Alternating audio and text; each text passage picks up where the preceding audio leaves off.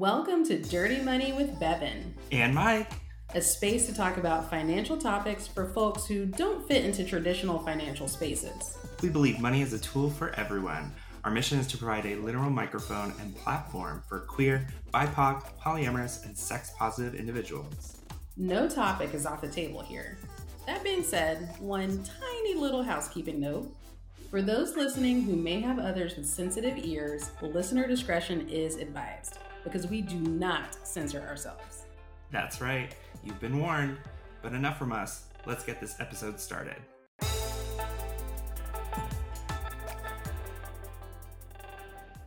Hello, welcome back to the Dirty Money Podcast. I am Bevin, one of your hosts, and with me, as always, is Mike. Hi, Mike. Hey, except when I'm sick. Ex- But yes, I am here. Fair. So sometimes I'm not here, also. So with me, Right. as usual, most times is Mike. But today we're so excited to introduce Luna. Luna, will you please introduce yourself? Because I don't want to like, I don't know how many names you give to the world and things like this. but who are you? What do you do? Tell us about yourself. I'm Luna Sofia Miranda, Oh, but you. just Luna is fine. I use she, they pronouns. I'm a stripper.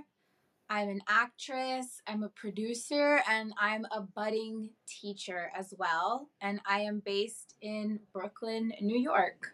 That's what's up. That's so dope. And I'm I'm just so excited to meet you, to talk to you, to um learn like how uh, just all the things. So let's let's start at the beginning. How did you get started and how long have you been a stripper? So it's been not a. That's not how people speak English. So it's been an on and off kind of journey. In 2018, I was a freshman in college and my financial aid plan was taken away. I never found out why, but I started dancing to try and pay tuition, and that was impossible. It was so hard. It was a disaster. I was I had just turned 19 and I really only lasted one semester and then I left the club and I also left my school. Um, I had to move back in at home and live with my parents and go to a local college. And when I graduated in the middle of COVID, there were no jobs, no internships. Nobody would hire me, not even the deli on the street corner. And I was in some debt, not just educational, but medical, credit card. And also, my unemployment was canceled, and I had gotten used to pandemic unemployment insurance, which was nice. And I started dancing again, and I expected to only be there long enough to pay off my debt, but I I kept staying one more shift, one more week, one more month, and now it's it's my career now. That's a, I mean, it's as much as I hate that it kind of feels like it was born out of this like moment of need. I do love that it feels like you found something that you're passionate about, that you enjoy. So that's cool. I like that part. Um, I am curious though, what why was it such a disaster the first time you went at bet? I think that I think that dancing while you're a full-time student is really difficult because you're up at night and then you're going to class during the day. That being said, it's a privilege to even be a full-time student in the first place. Many dancers want to dance so that they can go to college one day. For me, doing both at the same time was not possible, and I had to take a step back. And it was also a disaster because I was 19 and I was dancing with a bunch of other 19 year olds, and nobody told us what we were going to experience in the club. Hmm. There was more than one, uh, it was me and a group of friends, and we went to more than one club at that time they were they were seniors. I was a freshman, and they knew I was having money problems, and they were like, "You're crazy! Like, come work at the club with us." We were in a burlesque. We were in a college burlesque troupe together. I was doing drag and burlesque on my college campus, and I really didn't want to have to drop out of that school because I felt like I had found such a special community, and they sort of these older students kind of took me under their wing and brought me to the club, but they were also like 21 and 22 and pretty new to the industry as well. And nobody prepared us for that. And also, I'd never seen that much money in my life. I did not know what to do with it. And so I ended up spending it on stupid shit. And I think that's also why I didn't last long because I didn't know how to protect my reserves. Absolutely. Yeah. I feel like that's a tale as old as time. Like, I was young, I had money in my hand, and I had no idea what to do with it. Like, there's a saying, I, I, think this is more for guys, but it's, you know, young, dumb, and full of cum, right? Like, we're just gonna, like, just caution to the wind, right? Like, um, I mean, you know, No, that that's what comes to mind. right? Yeah, Young, you're like, dumb, and full of cum. That resonates. Yeah. yeah, Yeah. yeah, Yeah. Like, what is what is youth for if not, you know? Well, it and it's so funny too that you know from hearing that from your journey and your side. Um, I've uh, previously was in the military, and I enlisted when I was much older. But I had a lot of Marines that were you know 17, 18 years old coming in, and this is their first full time paycheck. And like they also didn't know what to do with that money, right? Like they're just like, you know, I got a paycheck. I'm gonna. So I think it kind of comes with the territory, regardless of you know uh, your career path. That it's like if you don't have a plan, if you don't have a direction, um, or you don't have assistance to kind of be like, hey, this is gonna start coming in. These are the things you need to think about, right? You're just gonna. It's that freedom, right? Like that's just. I think it's pretty it's a human kind of behavior. Right. So Exactly. Exactly. Well, so I am curious though. You mentioned um, you were 19. All of the other girls that you were dancing with were like 20, 21. And you said you none of you really knew what to expect when it came to like the club atmosphere and some of the challenges that you were going to face. What was it that you weren't like? What did you encounter? What happened? So the first club we went to, I won't name it because it's still there, but it was definitely a club for older dan- older more experienced dancers. They all ha- they were all done up like BBLs, boob jobs, like Botox, and I didn't sell any dances. And I thought that there was something wrong with me. But what I didn't realize is that the reason I wasn't selling dances was because people were selling blowjobs in the back. And you know what? I respect that hustle. I have given extras before, but I just wish someone would have told me that that's what was going on so that I wouldn't have like you. blamed it on myself. Right? It's like they're saving their money for other services. It's not you. I promise. Yes. and again, 100% down, but I was like, am I ugly? Am I stupid? Like, why am I not selling dances? And we were there like 19, 20, 21, and all these older dancers were kind of looking at us like, like, oh my God, like these little girls. how how cute. well, they probably saw you. They probably saw you as competition too, right? You're you're young. You you know th- they're chasing after probably features and things that you have that they maybe don't. Uh, but what's funny is the whole bringing up the like I don't know. I didn't know this was going on. I don't know why this popped in my head, but have either of you ever been to In-N-Out, the Burger? restaurant? Yeah. Yes. Mhm. So it's hyped up all the time. They're like, go in and out. It's so great. I finally went like last two years ago or something. And I got it and I was like, this was kind of meh.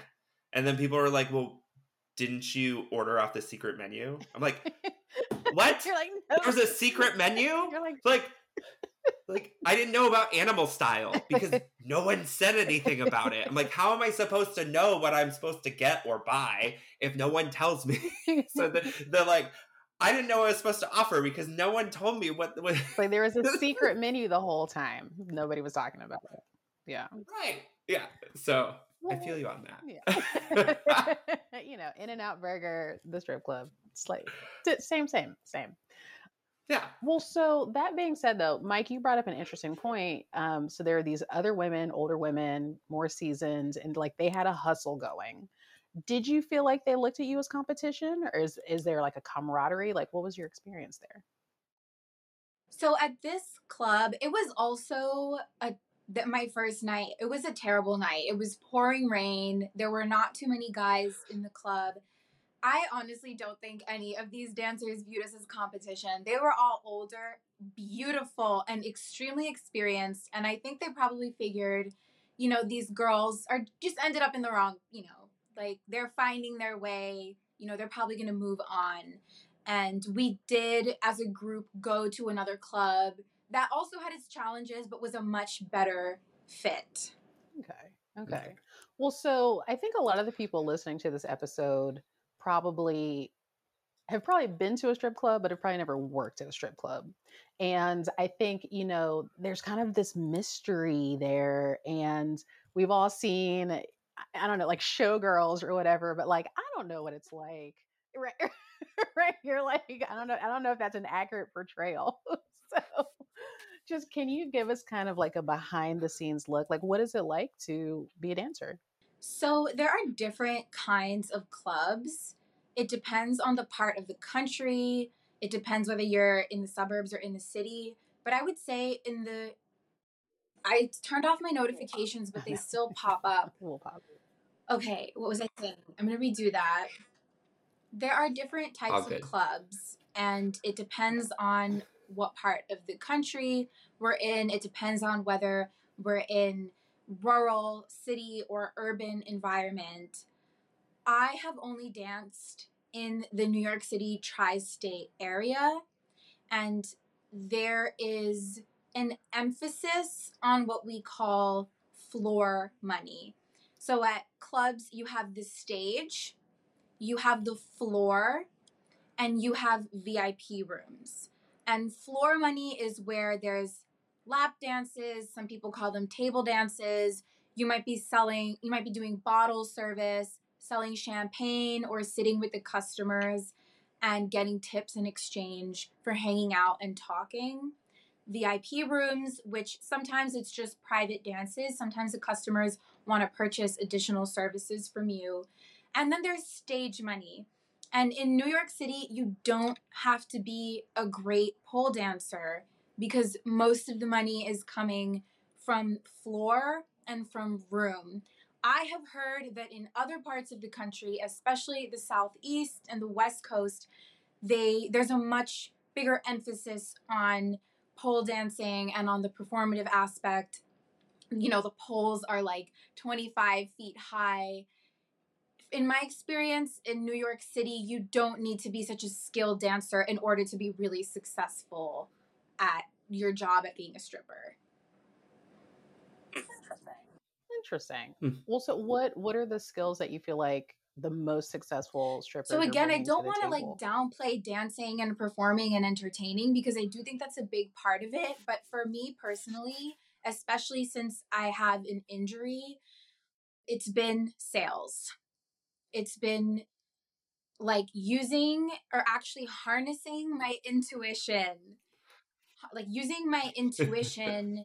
oh my God, I don't know why I'm like losing my train of thoughts. I feel like you develop an intuition when you've been doing this a certain amount of time and sort of your sales strategy. I actually give a class on sales strategy, but I think that that is, I mean, in New York City, there's increasingly more lap dance parties and lap dance clubs where there's no poles. And you're not allowed to quote unquote dress like a stripper, but you're still selling lap dances in VIP rooms. And I feel like that really honing your sales technique, that's a big, I mean, that's a, like a very, it's going to increase your income. by so much. Hmm. That is very interesting. One one thing that I am I'm kind of curious about, if you don't mind me kind of digging into this, for the we're gonna call them a la carte services. Do you is there like protocol? Is there like how do you approach those with like consent and things like that? What are your as you know, I know you can't speak to you know other performers, other workers, but like for you kind of like if you partake in those VIP a la carte things, where what are your kind of like what has your journey been with that in terms of that's a great how question. you approach those situations. So, for the past two years, I've been working at a club that does not have VIP rooms. So, if I've been, you know, selling additional services to clients, it's only been stuff that's okay to do out in the open. And you know, some some clients like to be slapped, some clients like to be bitten, some of Got them want to do stuff with your feet. But for the more spicy stuff, I actually have not had the opportunity to do that since 2018 because I've found my home at a place where they don't have private rooms. I'm not an expert simply because at the time that I was doing this, I, I told you I was so young, like I was selling VIP rooms and then customers would be like, hey, like, can you Yeah. do this? And I'll give you an extra hundred or an extra 200. And I didn't even know I could say no. I was just like, oh, I'm like, I would, I would basically say yes and just be happy that I was like getting money for it. But that was very short lived. And I feel like I never harnessed that hustle. But it's definitely something I'm hmm. interested in learning from other dancers because now that I, I have an injury in my back, I, you hmm. know, a hand job is so much like I can make the same amount of money in like five minutes than I could make in like half an hour, which is a half an hour of consecutive lap dances is like on the floor. that can right? be Yeah. very painful if you have an injury.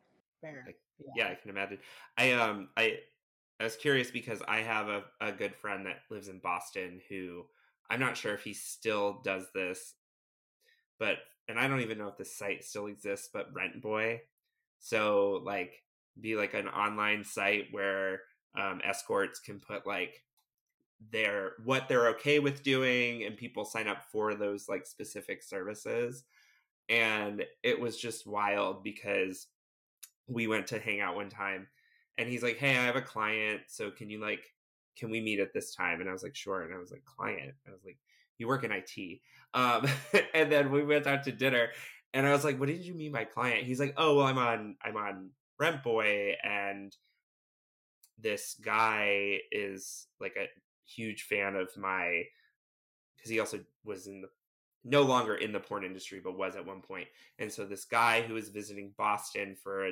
some sort of conference saw him on there and is like a huge fan of his and literally just wanted him to and also in it so literally didn't actually do anything like with him just wanted him in his hotel room speaking like nerd while he like he pleasured himself and my friend got like six hundred dollars from that that that hour long like easy he was like this is the easiest money i've ever made and i didn't even have to touch anybody It's like, So- where are the rest of these specific clients? Like, how do I target this market?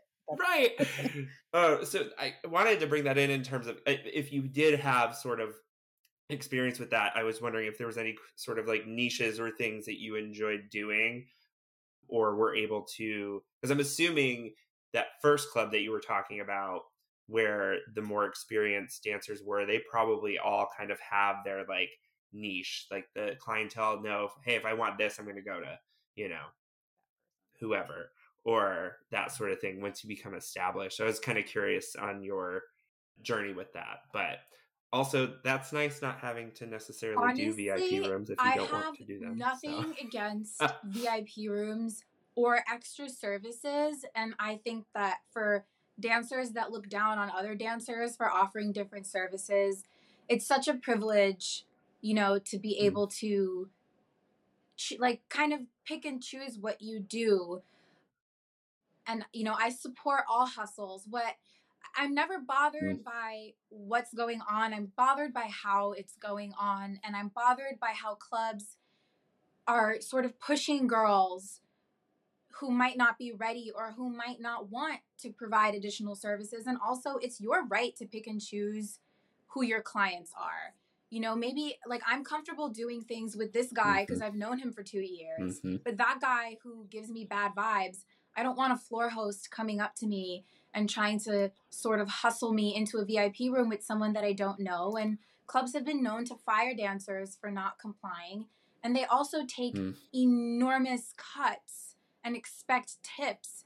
And if I get it, like the club gets a price for the room, but if you're getting an extra 500 because you're offering an additional service, I don't think the club has a right to take any more money than they're already taking from you. That's what bothers me.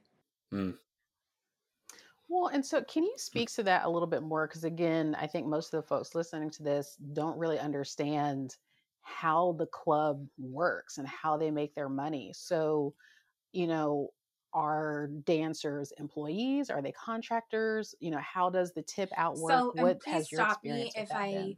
say something that doesn't make sense. But in the United States, you can be classified as an employee or as an independent contractor. And I don't remember the exact language, but basically, there is a checklist. And if you're providing a service that is sort of like endemic to the space where you're working, you're technically supposed to be an employee. So if you work at a restaurant and you're a chef, you're an employee. If you work at a strip club and you're a stripper, logic says you should be an employee. The plumber who, you know, will come and this is not my example. I'm taking this I heard it from another dancer, actually I think on a podcast. But, you know, the plumber who will come fix the toilet at the strip club, a plumber is not like you wouldn't expect a plumber to be at a strip club. You would expect a stripper to be at a strip club. So many dancers have gone down that checklist and are like, hey, strippers are supposed to be employees. But at the vast majority of clubs, strippers are independent contractors. And that means that you're kind of freelance. That I Hmm. that's not like the best word. I'm using it for lack of a better term. But the difference is that when you're an independent contractor, you make your own schedule and you're not making like an hourly wage at some i guess you know some freelance people do make an hourly wage not dancers when you go to the club the only way you make money is if Hmm. you go out and like hustle it for yourself and clubs I guess like maybe in the early like mid 90s late 90s I don't know when it was exactly started charging dancers house fees which is basically you are paying to work and it's like annoying but to a certain degree I'm like okay like I'm renting the space from them so that I can perform a service it's like you know if someone who cuts hair rents a chair in a salon now, what's crazy is, you know, for the salon to Mhm. take 25% or 30% or 50% of your earnings. And so, on top of house fees, a lot of times, uh, a percentage of your lap dances or of your room sales, the club will take that. And then there's tip outs. And tip outs are actually, I believe that they're illegal, actually but dancers a lot of times are expected to tip the security guards and the bouncers, the DJs, the bartenders, the bottle girls, the floor hosts, the managers, and the house mom. And if someone gets you into a room, they're ex- with a client, they are expecting you, they're expecting a kickback. And it is when you do the math, it's insane. And all of that to say that independent contractors are supposed to pay 30% of their income in taxes. So I hope all of that made sense, but that is in a nutshell. Yeah. Yeah. Yeah. That's that I was actually going to ask about how the tips worked. So I appreciate you kind of answering my question before I even got to ask it. That's wild. And um okay, the I know that with I think I think this episode is going to air before our our other episode, but um, we are we've also talked with a a go-go dancer in New York City, and they talked about how typically there's um, a base rate. So if there's an event or a club is like, "Hey, I want you to come dance," you know, this night. They talked about your base rate and then plus tips. The difference with that is, I feel like with go-go's, they're not expected to tip out. They're not they're not being they're actually getting a base rate to come and and work the event. So regardless of what your tips are because you know an event could be a total bust right? Like it could be raining. It could be you know the weekend after new year new year's eve right? Like people dry january right? So like it's it's really interesting that the i know that go-go's aren't necessarily providing the same services as strippers are, but they're still out there performing.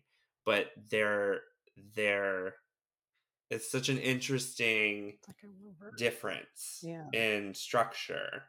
Um, and I'm almost wondering if there's something that in there that is potentially the patriarchy, but we'll we'll I don't know if this is the episode to talk about that. Because I feel like go-go's tend to be men and I there are female go-go dancers. I have seen them; they're incredible. But I think that just the kind of the history is strippers are are women, go-go dancers are men. Why is there such a Like difference in pay structure? Yeah. So, hmm, Interesting. huh? Well, so with all of the, because to your point, it sounds like you pay for the privilege of being in the building. Hopefully, you make a certain amount of money, and then of that money, you have to kick back so much of it. So, have you found that it's still worth it financially for you to go through all of the physical and you know mental and emotional and you know whatever challenge of this job with I'm all really of that lucky with the club on? that I found two years ago. I honestly feel like it found me Mm. Because there's no house fee and there's no tip outs. What they do is they take a percentage Hmm. of your sales, but the owner of the club has been very kind in letting me charge my own prices and still only taking a fixed amount and it's and it's written on the wall there's like a, an official rule board these things should be written down when they're not written down that's where we get into trouble because if you're working at a club where I work at a small club and it's like three managers and I know all of them. I see all of them all the time. There's big clubs where there's like 15 different floor managers and Steve wants a $100 tip, but Jake wants an $80 tip and this other person doesn't ask for tips at all. And this stuff isn't written down anywhere. So I've been really lucky about I've been really lucky with my club. I've done the math. I've done the math and the amount of money that they have made off of me is it is absolutely ridiculous. How much I've how much money has like passed through my hands and gone to them. But it's still worth it because when I look at how much has ended up in my pocket and how much I've gained from this, I'm like, okay, like I'm not going to find another job where I can make this money right now. And so I stay. Okay. Hmm. All right. Well, so switching it up just a little bit, I know that you are more than a dancer. You love dance, but you're also an actress and you're a teacher. So, what what else are you working on right now, bringing into your world, your career? What's So what's I have for you I these days? let me redo that. Last year I was in a movie. We shot the movie. I had a supporting role and it's coming out this year. I thought I was allowed to talk about it, but it has to remain a secret for now. But you guys will be the first to know. I'm super excited about it and it was an opportunity that I got via sex work. And once once um once I have freedom Hmm. to speak about that, you know, I I will speak about it. And I also do burlesque. I've been producing my own show for 2 years and I would not have Hmm. been able to do burlesque without the money from the strip club. I'm taking a step back right now because burlesque is a hobby. It doesn't really make money. And I've sort of switched gears into teaching. I want to coach baby strippers and seasoned strippers on how to enter the industry safely and also refine their hustle and, you know, sales, sales, sales. Make that money. I love that so much. And I know, I think you've got a course that's called, I'm, I'm going to get the name wrong, but I know it's something about like paying, making the rent. Will you So- tell me about that? What is that? Okay. Make the Rent is a sales it. Yeah, a strategy course. I feel that I have so much to learn from other dancers and I you know I want to expand because I've really been limited to New York and the tri-state area, but I feel that I have really refined my sales skills and my ability to sell dances and score really big tips. Hmm. And even with the recession and the bad weather, I'm still able to provide for myself and and do really well in this industry and I want to share my tips with other folks because I believe that there's enough for everybody to go around and I make the most money when other people are also making a lot of money. Mm, that's so beautiful. I love that. And so, okay, so we talked about acting, burlesque, and your teaching, which is so cool. And I'm so excited. And after this conversation, you and I are going to talk. So I'm like, we need to work together. It sounds dope. I love that. Well, so what, like, what feedback have you been getting from the people who've been using your course so far? Uh, what like so challenges are folks having starts and stuff like that? next weekend. It's going to be my first yeah. It's going to be my oh, first Oh shoot! class. Okay, And so the reason why I've decided to do these Yes. classes is because I've coached a lot of people for free and I've had them come back and say, Whoa, like I didn't think that was gonna work, but it worked. And I'm like, okay, like I want to keep these affordable, but I also like I've been through a lot in order to gain this information and experience and it's also a way for me to start making money outside the industry. And I don't want to quit. absolutely, yeah.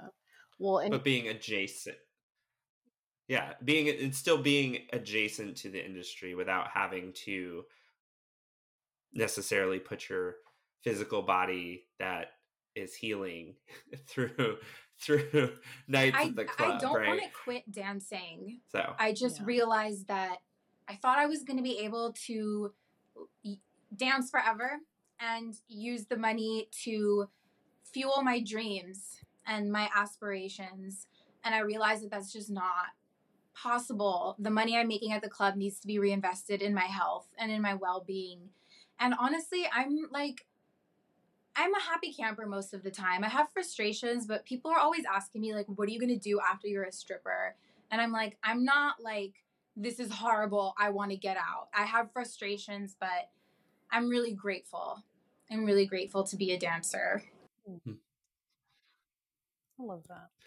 so so you said money to fuel your dreams and aspirations what are those dreams and aspirations sorry Bevin i took your No, I I'm- I'm love excited about producing show, yes. burlesque shows. I also love to write, and I would love to write movies and be in them. That's what I went to school for. It's just so ex- being an artist is so hard and so expensive. I've accepted that it's not going to be my full time. It's going to be something I do, like on the quote unquote weekends. You know, with my friends. I also Mhm. want to travel. I want to travel around the world, around the country, and I want a cat and a dog. And that's not cheap, apparently. It's, no, it's not. No. Two hundred dollars a month at least is what we used to tell people. Yep, yeah. it's true. Would you would you travel Yeah, with dance? Is that something that you're interested in? I I always wanted to do it, but I I gave up on it because I hurt my back and I can't wear the big high heels anymore. I'm wearing like little kitten heels, and I thought like oh like most clubs wouldn't want me, but other people have brought to my attention that like no like you can wear the Cinderella slippers. You know, like Pleasers has a line of like kitten heels, and I'm like, I feel like a world of possibility has been open to me.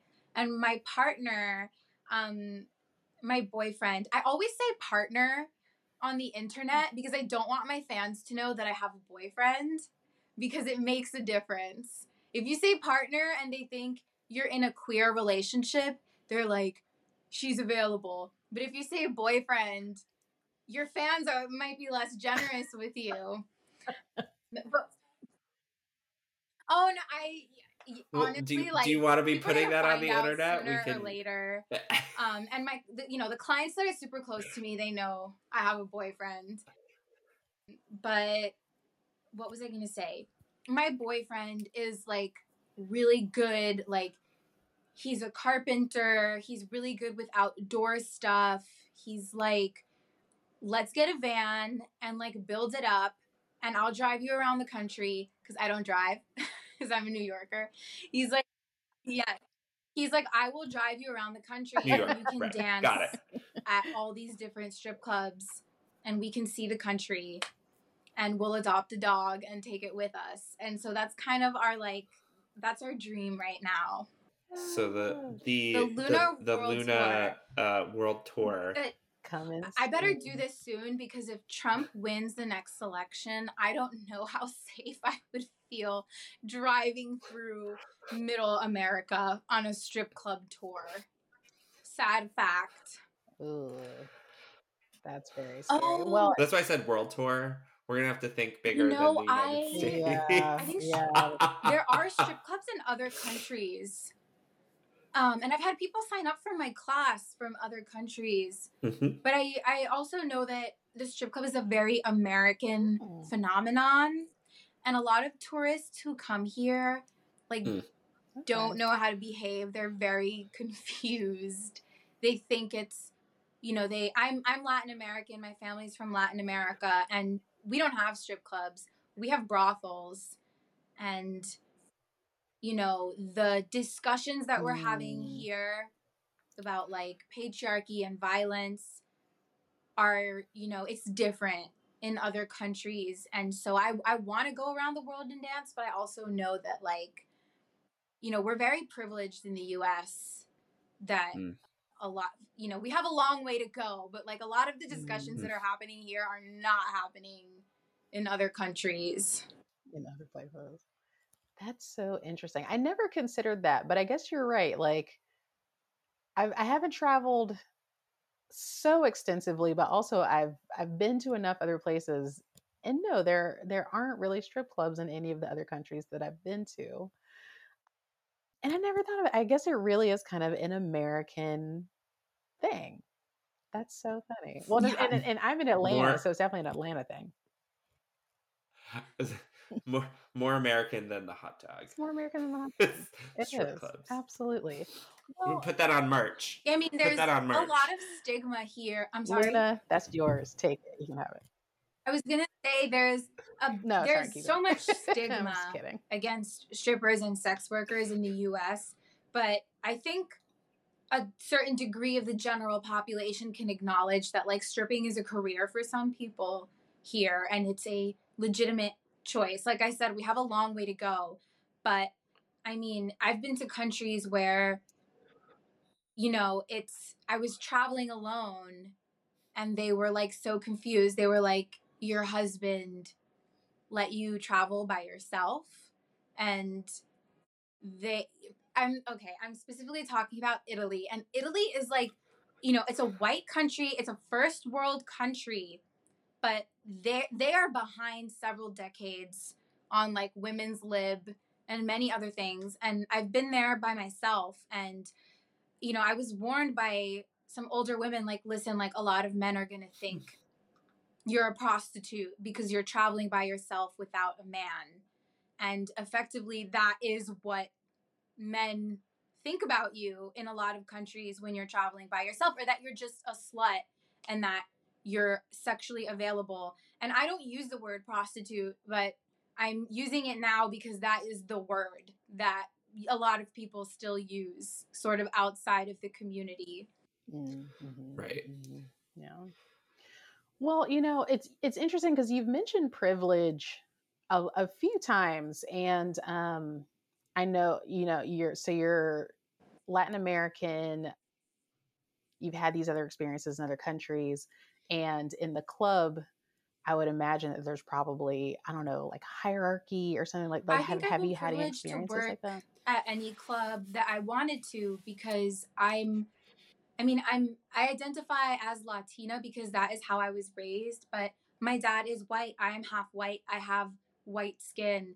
I you know I have white privilege. I've been I have not been subject to the racist hiring practices of club management I also feel like when you are white or mm. fair skinned, you're everybody's type versus if you're black or Asian or indigenous or even like outwardly queer, you're somebody's fetish. And I don't, you know, I'm not a, like, I don't identify as BIPOC because I look white.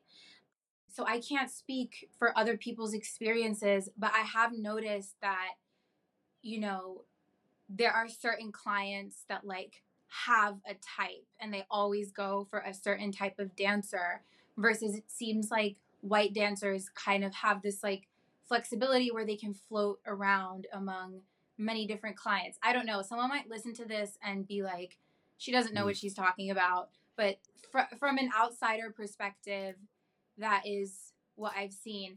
However, in the clubs, I've experienced so much like ethnic fetishism. It's so disgusting. I think people like my whole life I felt like, oh, mm. people probably don't know I'm Hispanic. They don't know I'm Latina. At the club for some reason they're able to like pin me down right away.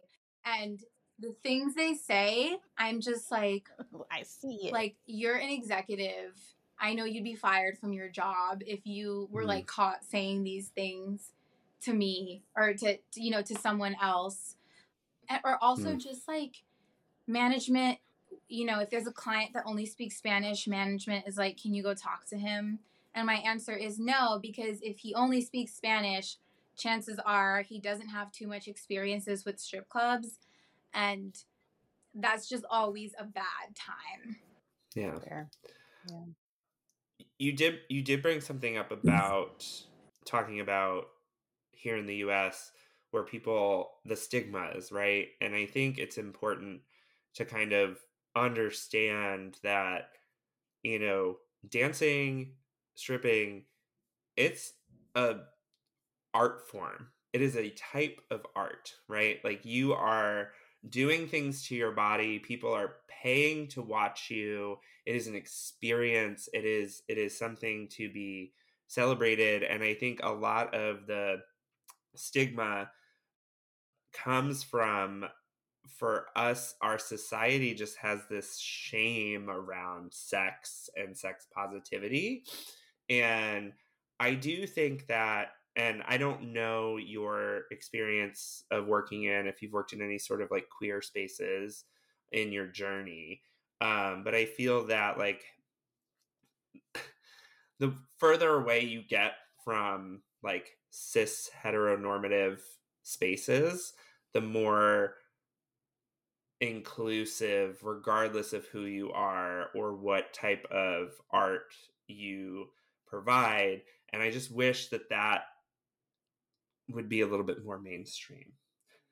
But um, I do think that a lot of the the stigmas that are around dancers and strippers and sex workers is the shame that we collectively as a society, you know, and you even said it, you're like, this person's a CEO, this person's this. It's like these people living like double lives, like enjoying this thing, but then going and voting, you know, for whatever, you know, whoever, right? Like we don't need to get down that path, but like, you know, it's like though that why is there such that why does it need to be that way, right? What what is the cause of that? And I firmly believe that a lot of it comes from the shame. Um and people not just embracing their sexual like their sexuality or their uh, just sex positivity and feeling like I can't like I have to like keep it hidden. So I'm gonna we're gonna we're gonna hide it with like shame and and and that sort of stuff. So yeah, I well, so we're we've been talking for a while, but I I want to make sure that we talk about one more thing, and it's the money of it all. So I I know that we did talk about like how and all this kind of stuff, but where was I? Let me think. A lot. The no the money. It's it's coming. but with that said, you mentioned that for you at least, like you've done the math and you realized it's still worth it financially. And also, when you were a baby stripper, you were like, I've got all this money. Wee, I'm going to spend it. And so, what have you learned over time around like how to make the finances of it work? And you know like presumably you're not making the exact same amount of money every month things change there's seasons all this kind of stuff so like how does that work for you and for the people that you when met? i decided to stick with this as a career i started tracking my income and the first year is hard because in the spring you're making a mm. fuck ton of money and then come the summer you're like what the fuck like have i lost my charm like has this industry gone to shit but once you come back around year two, year three, you're like, okay, there's a pattern here and I can predict. And it gets to a point where it's so minute that mm. I know if mm. I've made $300 by midnight, the other 700 plus is going to come in before four o'clock in the morning.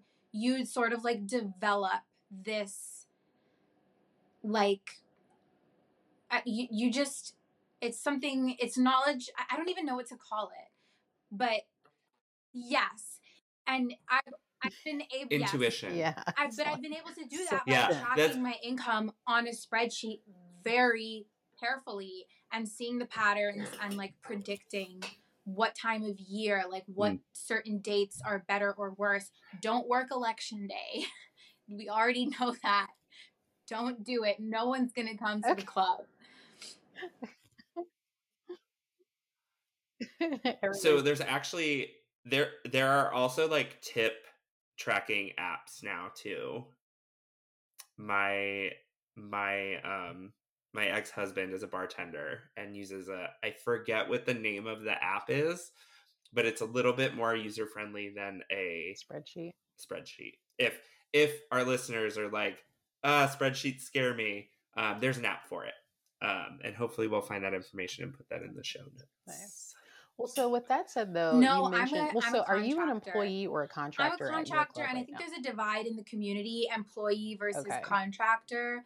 But um, as someone said this in a book that I have, and, and I'm not remembering what their name is, but I'm taking their quote: whether you're an employee or a contractor, whether or not you're oppressed or abused at work has to do with who your boss is. Employees get abused all the time, contractors get abused all the time. I personally like being a contractor. It works for me, but I think that it it works for how do I say this? Like contracting works for people who already had privilege to start with. I think employment status would benefit a lot of folks who are not coming from the same kind of privilege as many people who like I don't know. Okay, wait. Can I re-say that? I mm. Sure. Contracting works for me, but I've also had many privileges and I think contracting works for folks who already had a leg up.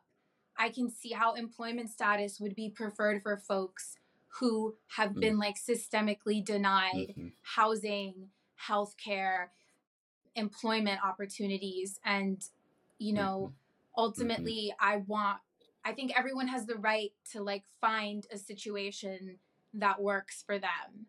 Mhm. I like that. Well, so I'm just I'm like, what are the privileges that you feel like you've had that make it I easier think for you to that be a so I was born and raised in New York and I've been able to live with my family. So I don't have to worry so much. Hmm. That has changed. My mom died and I'm now responsible for a lot of things and people and I feel a little bit like I'm swimming to keep my neck above the water. But before that happened, you know, my bills were lower. I didn't have to worry Mm. about being homeless or being evicted because I was living with my family. I don't have children. I don't have children and I'm also I'm college educated and even though I mm-hmm. couldn't find a job in my field, having a degree makes a big difference. I can go get a master's if I want to. Worst comes to worst, like I can find some like shitty remote job like grading papers, but it's still something. I and also I'm while I have pain, I'm not chronically ill Mhm. and I, you know, and I think that for folks that like have like chronic pain or chronic illness, like the employment status would help because it would ensure health care. You know, I've, I'm I'm not 26 yet, so I'm still on my dad's plan. That's also going to change. And I, you know, I grew up as a kid, upper middle class. 2008 wrecked my family. We have never recovered. We are like in a sinkhole right now as a family. I have faith that we'll get out of it. But me personal, my, you know, my personal finances are okay. And I feel like having grown up upper middle class, like I know how to make rich people think that I'm like one of them. You know what I'm saying? Like that's that's a privilege. I feel like I went on a Yeah. whole like tangent right now. It's it's No, honestly, No, like that's great. I yeah, It- I appreciate it- it. you, you also give me you give me a, one of my favorite shows on on Netflix was Inventing Anna. I don't know if you ever saw Oh, it. Yeah, yeah. It's, it's giving that that they don't know. I'm just gonna Oh I'm gonna trick all of them and give have them give me all I their money. yeah, trust, Very trust, yeah. messy. I mean, you know love what though? so much. Honestly, I feel like oh gosh, so messy. So so fun to watch though, but so messy. But I feel like that is such an interesting point that you brought up and something that a lot of people do not talk about as pertains to privilege is the idea that just being able to like speak the language or kind of like move in a certain way or you know speak to certain topics or even to be able to be like oh when i was in italy you know like ha- that's that gives you entree like that really can help along and so yeah i think that's important to bring up I feel like even just mentioning that you were in college too, or you, I feel like you're at an age where you can still maybe get away with pretending to be in college for your work in terms of oh like yeah like your oh, clientele. The like, my class like, "Oh, I just, and I don't know, need to. yeah, I I don't need to so- pretend. People, people will do eighty percent of the work for you. They will project what whatever they want to project onto you.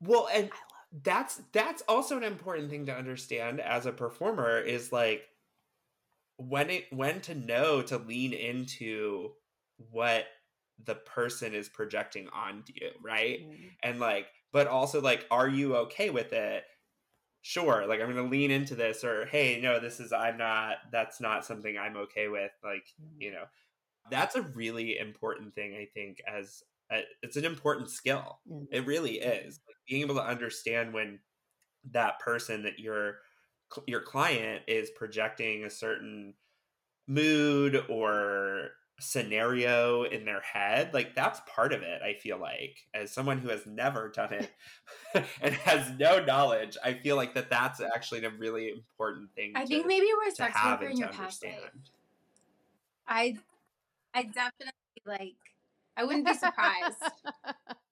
That's fair. I, I feel like that tracks. I feel like that tracks. Why am I not in that life right now? Oh. Well, there's still time, Mike.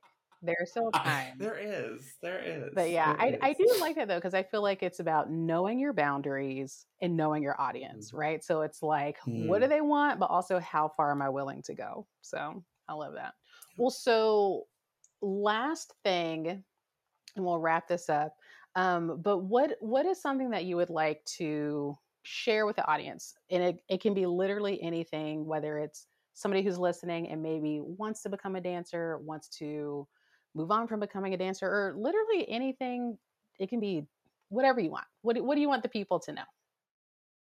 Well, first of all, I think the way I, that I present myself on social media is kind of like this pink glitter, money spoiled brat aesthetic.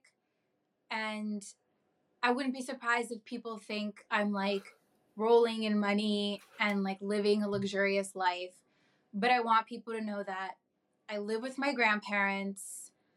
I I support my grandma. I help support my dad and my brother in addition to myself. And I have a new injury that mm. has changed the amount of hours I can work in a week, and that I'm going through a period of a lot of anxiety and insecurity, and sort of like the honeymoon of being a dancer is over. And I just want people to know that that I am not like a perfect person that has all their shit figured out. Like I'm you know, Mm. I'm also still figuring my shit out. Um, and what I would say to prospective and current dancers is uh, don't be ashamed of being ashamed. I've chosen this as my career, I'm open about it. And I still feel shame sometimes, particularly when a customer crosses a line. And something that helps me is to look around and know that I'm not alone, that there are millions of other people in the world who are doing sex work in order to survive and to support themselves, that I'm part of a timeless tribe of individuals who have like fucking grit and guts. And that makes the shame go away. Hmm.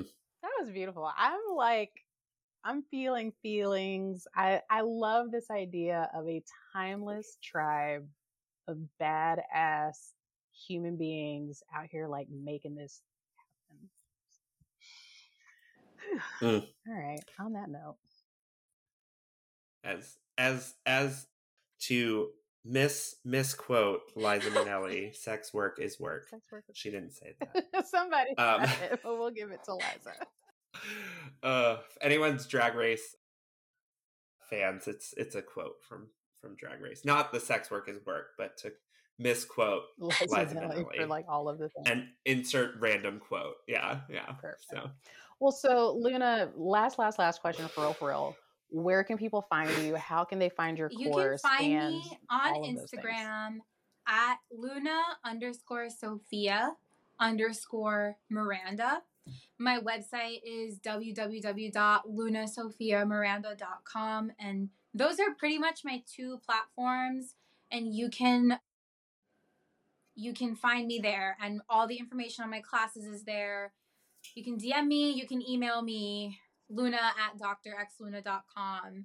I will, I'm like pretty good about answering because when I'm not working, I'm like still up until four o'clock in the morning because I'm nocturnal. I'm a vampire. Mm. Mm. Well, perfect. So this has been amazing. Thank you so much for just being so open and candid and brave and just like positive champion for the people. So dope. And for everybody who's watching, if you have any questions for Luna, if you want to bring her back, or if you want to, I don't know, partner with her, partner with us, come on the show, do whatever you want to do, reach out, find us on Instagram, and we will make the shit happen. That's it. yeah, that's it. I'm I'm glad that you brought that up, Bevin, because we are already waitlisting people for season three, which is wild. Uh, it's starting to happen. Um, yeah, it's a very big milestone this week. That's great. um, yes, uh, Luna, thank you so much um, for sharing your journey uh, being just completely um, open with us. I really, really appreciate your Thank you so much. This is my what you had first to say. podcast. It's been my dream to be on a podcast, but I never had the opportunity. And I appreciate you both so much. And the work you're doing is so amazing. Well, thank you. Thank you. You are amazing. This is your first podcast of many, and I cannot wait Yeah. to work with you because yes. I think we're I think we're there's some there's some cool stuff going on here. So anyways, Yeah. Thanks everybody. We'll talk to you Yeah. soon. Bye. Until next time. Bye.